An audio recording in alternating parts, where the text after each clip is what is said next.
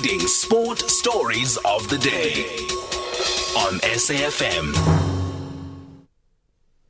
Okay, we've got on the line a former referee, I'm sure the name will sound familiar, former PSL and FIFA referee Walter Muchubela, who joins us on the line. Good evening, Mr. Ref. Thanks for being able to speak to us tonight on SAFM.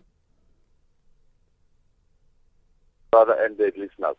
Thank you, Mr. Ref. Are you still keeping your eye on the game? Do you still have your eye on the ball, rather? Sometimes. Okay. If I'm not busy at the church, I watch soccer. Okay, wonderful. Now, bro, Walter, a lot's been said about the officiating decisions this past weekend, but generally, I mean, this season, last season, there have been so many complaints. They just seem to be constant. Firstly, what's your take on the standard of officiating locally? My brother, I can't blame them because we are not with them. Mm. During our time, we used to make time for ourselves. The Joburg guys will just meet at beds and go and train together so that we must keep the standard up. And then the guys from Pretoria, that way they will also organize themselves. Free State, they will organize themselves. Cape Town, organize themselves. And then we'll talk to each other. What have you done? What were you doing? And then Thursday, we used to do the loss of the game. I don't know these guys now. What are they doing? Are they training at their own? Are they cheating themselves or what? Because what I've noticed this nowadays, you know, I'm not like any supporter who's watching the game. Whenever I'm watching the game, I'm looking at the men in black, the position, and that's it. Most unfortunate because of COVID, we can't go to the stadium to go and see for ourselves what are they doing. But the standards have dropped drastically. Okay, that's interesting. So you didn't wait for SAFA to have, whether it's a course or whether it's a referees training camp, you would meet yourselves as referees to try and improve each other's standards, basically. Yes. During our time, before the fitness test, to meet, and then every morning we will go and train and discuss the laws of the game after lunch, and then in the afternoon we'll go again and train and come back before the fitness test. I understand this nowadays, they just been called to the hotel, and then they discuss, and the next day it's fitness test, then they pack and go home. Yeah. Let's look back at some of the talk. Yeah. Let's look back at some of the talking points this past weekend, but you make a very good point there. Maybe the Soweto Derby, there were a lot of incidents people are talking about. There was a disallowed goal of Keagan Dolly there. What did you make of that decision? My brother, I'm from the AR, from the assistant referee. Yes. Before I became a middleman. Yes. And we used to do those mistakes. You know, when the ball is played on the other half, you don't. If you are not concentrating on the second last defender, you are watching the game. Who's doing a style that side? Who's dribbling the other? By the time that ball is cleared, coming to your side as an assistant referee, when you turn, trying to look at the second last defender, now you are in trouble because you are asking yourself, is he offside? Is he onside? Must I go? Is the TV catching me? Whatever. So I think the assistant on that day, on Saturday, he was watching the game. He was not watching the second last defender because the other thing that I've realized, if you can check, I'm not trying to sell them, they will rectify that mistake. Sure. Every time you flag for an offside, your body, everything will be straight. But if one foot is out, you are trying to run and then you raise your flag, then you must know he was not sure. So yes. Check. The video, take it slowly and see the assistant. He was trying to go, and all of a sudden he stopped, and there was a flag. So on that note, then, what are the basics? What's the most important thing when you're running the line? When you are running the line, always stay with the second last defender. Always move with him. It's your friend. It's like A coach telling a defender, go with that attacker. If he goes to the toilet, go with him. So always think what you are doing. Check your half, check everything. And you also, as a referee, check your position for such mistakes. Because what I've realized of Dolly's goal, okay, the assistant by the time he turned, he saw the flag. Mm. But there was a free kick given to Pirates. Mm. And I think it was Dlamini. Kabelo Dlamini. Mm. You know, players, they like, you give them the line. Here's your line. Free kick is taken. The other one will be on an offside position. By the time the ball leaves, he comes back. He doesn't interfere with play. Now, when that free kick was taken, I saw the referee blowing a whistle. The flag was down, and Kabelo was asking what's going on according to action. Mm. And then he said, no, you were on an offside position. That's his discretion. It's fine. And then Pirates got another free kick. They all moved on the line because they were afraid to that the referee would pick one of them offside. Now I'm asking myself why he didn't pick up the offside and the onside of Dolly. His position was wrong. Yeah, okay, that's an interesting. His position was wrong. Yes, and then there was also the Pirates equalizer. Some people felt Peprah as the goal scorer could have been offside there. What did you make of that? You see, it's something like a boot. The feet was offside, but the body was straight with Kaizer Chiefs player. So that one you give a benefit of doubt. You give a benefit of doubt to the attacking team. Okay. And does it matter whether he was behind or ahead of the ball? No, it doesn't matter. As long as it was not the whole body. As long as it was not the whole body. As long as it was not the whole body. Yeah, the whole body. Okay, so that one counts as a goal. You'll give him the benefit of the doubt. Okay, let's hear the voice notes. People who've been watching the game. I also see your tweets. We'll also acknowledge them. We are speaking to former referee Walter Muchubela. Good day, member, your team and my fellow listeners. Well, the standard of refereeing or officiating has never been up in South Africa. Sorry, but that is my honest opinion. It has never been up. Secondly, how long are we going to cry for technology to be in the same level as the some European countries? Are we waiting for 2074 before it can be introduced? Teams are getting relegated. Coaches are getting fired for the poor officiating. And to be honest with you, referees are always getting away with murder. Most of them, they are not fit. They are really not fit. Some after 2 minutes after the game has started, they already want to pick up the flag because they can't run anymore. I'm sorry for this pun, but that is the honest opinion, my view. Live and direct from Ikuruleni, Lisibe, Joel Siabi. Thanks, Lisibe, with that one. Maybe let's focus on the fitness issue, Mr. Ref. He believes the referees are not fit. From where you are sitting, what do you see? Normally, as a former referee, there's something that we normally watch. I think Mr. Sylvester Daba can bear me out with that. Mm. That's the thing that we used to discuss about. First 15 minutes, you must be on the spot, 9.15 meters away from play, watching everything.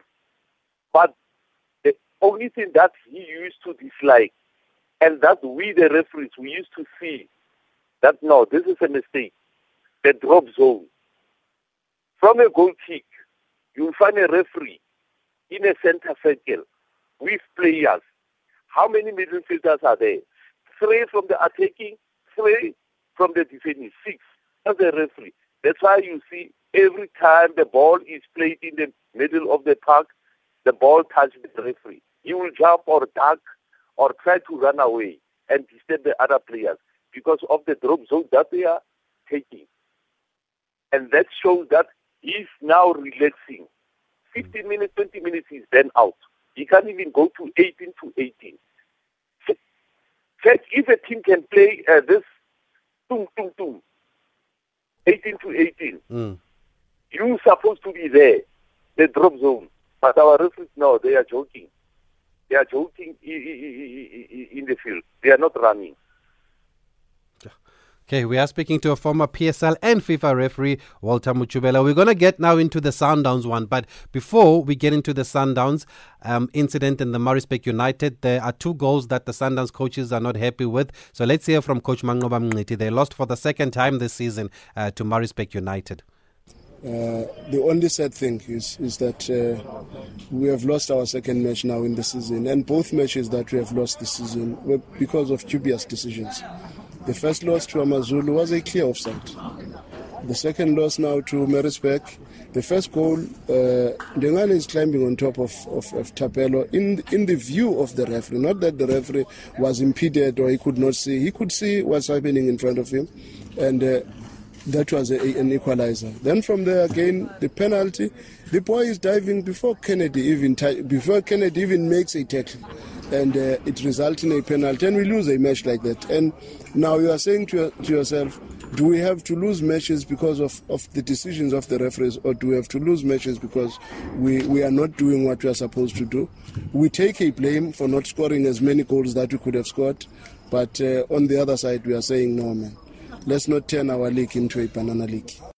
Yeah, strong words from the co-coach of Sundowns. Obviously, coaches never happy when they don't win matches, but yeah, he did not mince his words, Coach Manqoba Mngqithi. Let's not turn our league into a banana league. Okay, let's digest that. Talking about bananas, we'll take a break and we'll come back and we'll let our expert on the line respond to what he saw during that game between Sundowns and Maritzburg United. So, Musia on SAFM. Okay, that's the other hot potato of the weekend, the Sundowns Maritzburg match. Mr. Ref, the first Maritzburg goal, the equalizer by Ndengane, he's alleged to have pushed down a defender as he was jumping for the ball. Surely that's not allowed, or is it? I think that goal shouldn't be allowed there because he jumped on top of another player. That one really shouldn't be a goal. And there are no two ways about it, eh? There's no ambiguity there or anything. It was a push. It was a push. Okay. And who has to make the call then in an area like that? Is it the man running the line, the assistant ref, or the referee? That's part of the referee. That's part of the referee. He's watching everything. The assistant is watching now if a goal can cross the line or the crossbar or anything behind the referee, because that thing is now in the 18 area. That's the area of the referee. That's where he takes control of everything there. Okay, so that's the referee's decision. You can't blame the assistant ref on that. No. You can't blame the assistant. It's too far now. And now you've seen, well, and if the assistant gets to see that, let's say they see that, obviously they've got a right to alert the referee. Yes. Okay, but you don't expect the assistant to be looking at it. It's just the flag and the direction. It's the flag and the direction. There's no need for the referee to go and run to the assistant. What have you seen? That one you will discuss it in the dressing room after the game or during halftime. What I've seen is this. That's all.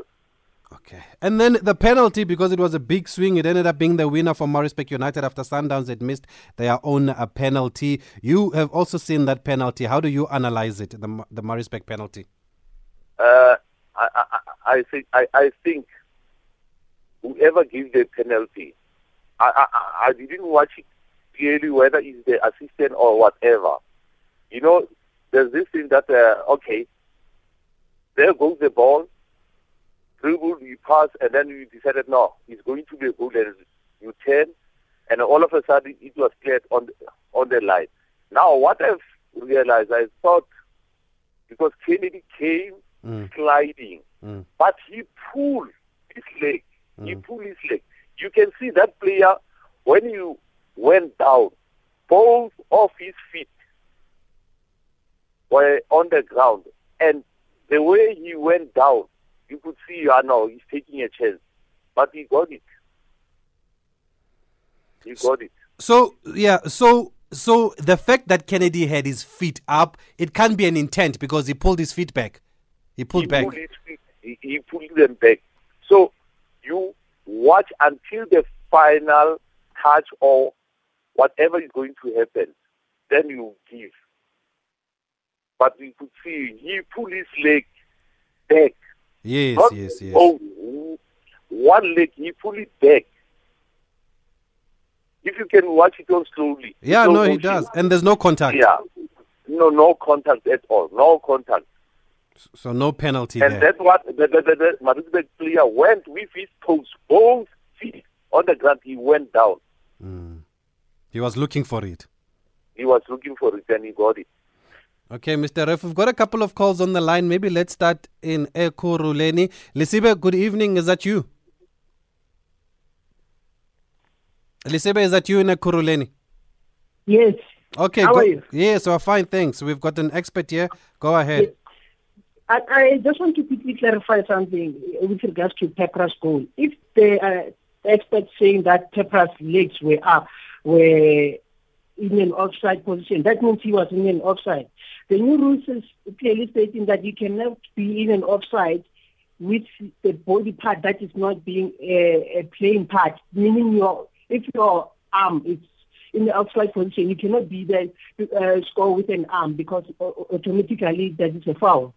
But if Peprah his legs were in front of everyone, that means he's an offside position, according to my view. Okay, is it right, Mr. Ref? Yeah, but this voice was a little bit, I didn't hear you clearly. Okay, he's saying that if you are saying that with the Pirates equalizer, if Peprah's feet was ahead, then he should be offside. And you were saying, but his body was not ahead, so that's why he wasn't offside. Yeah, and the Peprah the ball was passed in front of him, not backwards, not straight with him. Mm-hmm. So that one is a clear goal. Because the ball was passed in front of him. Yeah, the ball was in front of him. Vumani, after it was crossed, everybody was on an onside position. When it was played? Yeah, when it was played. Okay, let's go and he just ran and slot it in. Okay, in Kumbu, we've got Vumani. Good evening, Vumani. Yeah, but yes, go ahead. Mr. Ref is here. On that point, I also said to my fellow supporters, that ball, it was an attacking ball. There's no way Kaizer Chiefs defenders to put a breaks. It was an attack. There was no such offside on that one. But in that Dolly, I'm very disappointed. I'm a Bagania fan, but that Dolly's one, I think it was a goal. No, but because of Mbonjane, he saw the live man, the flag was up, then he doesn't commit himself to that ball of Keagan Dolly because there was a chance to go to challenge Keagan Dolly on that ball. But Mbonjane saw the linesman that the flag was up. So you can give me on that. Okay, but the call, I think we all agree that it wasn't offside, right, Vuman? Yeah, no, it wasn't offside. Yeah. It wasn't offside at all. But because Mbonjane saw the lineman, the flag was up, so doesn't commit himself to that ball of Dolly. I hear you. So we should correct ourselves and not call it a disallowed goal. We should just look at the offside. That's what you're saying. Yeah, exactly. That's a good point. Thanks, Vumani from Kumbu. Keep calling us. We don't get a lot of calls from Kumbu. We've got more voice notes. Let's play them. Good evening, gentlemen and SA listeners. Look, the standard of officiating in South Africa has been the same throughout the years. Even when I've started watching football. I mean, Chiefs were really benefiting in the olden days because referees had a good heart towards Chiefs. Now it's becoming worse. Well, it has been worse before. Thank you. Okay, thank you for those. Do we have another one? Evening, Tabiso. Franz from Polokwane. I just want to find out there from the former referee, assistant referee, like which criteria is SAFA and PSL using to recruit these referees and their assistant to be part of the PSL, refereeing members? What kind of criteria do they use? Because I believe from the lower leagues, you have to prove yourself until they appoint you to come and officiate this game. Because, I'm a Sundowns fan, supporter, but, I was disappointed. I don't have a problem losing a game and losing to Maritzburg. It's part of the game, but losing like that, it hurts. It hurts so painful. The game between Chiefs and Pirates, the things that we have been witnessing, it hurts so much. I don't even know if these guys are getting paid or they're just doing that for fun, because if you're really getting paid and that's your day and bread and butter, you wouldn't make those kinds of decisions. We know they are human beings as well. There's errors that they'll commit here and there, but now it's week in and week out. Even tomorrow's games of NetBank will be talking another story. We can't just wait for VAR to come and rescue us. Come on Friday as well against Sundowns and Al Ahli. Believe you me, we'll be complaining again with the referees. It's the whole continent has a crisis with referees. What's the problem there? Okay, thanks for that. Saturday, 3 p.m. Sundowns in Al Ahli. Silo in Mokopane. Congratulations, Put. Thank you. Go ahead. We don't have much time. I know. I think the problem of referees, I agree with the previous caller, that we need to find out how are these people are appointed. And then we get to the bottom, because my opinion is there's a broad gap there that is happening. You know what I mean? And lastly, this perception or notion to suggest that Kaizer Chiefs have been loved by referees, it is really not correct. And then I think we should correct that, because I don't think we had a commission that came up and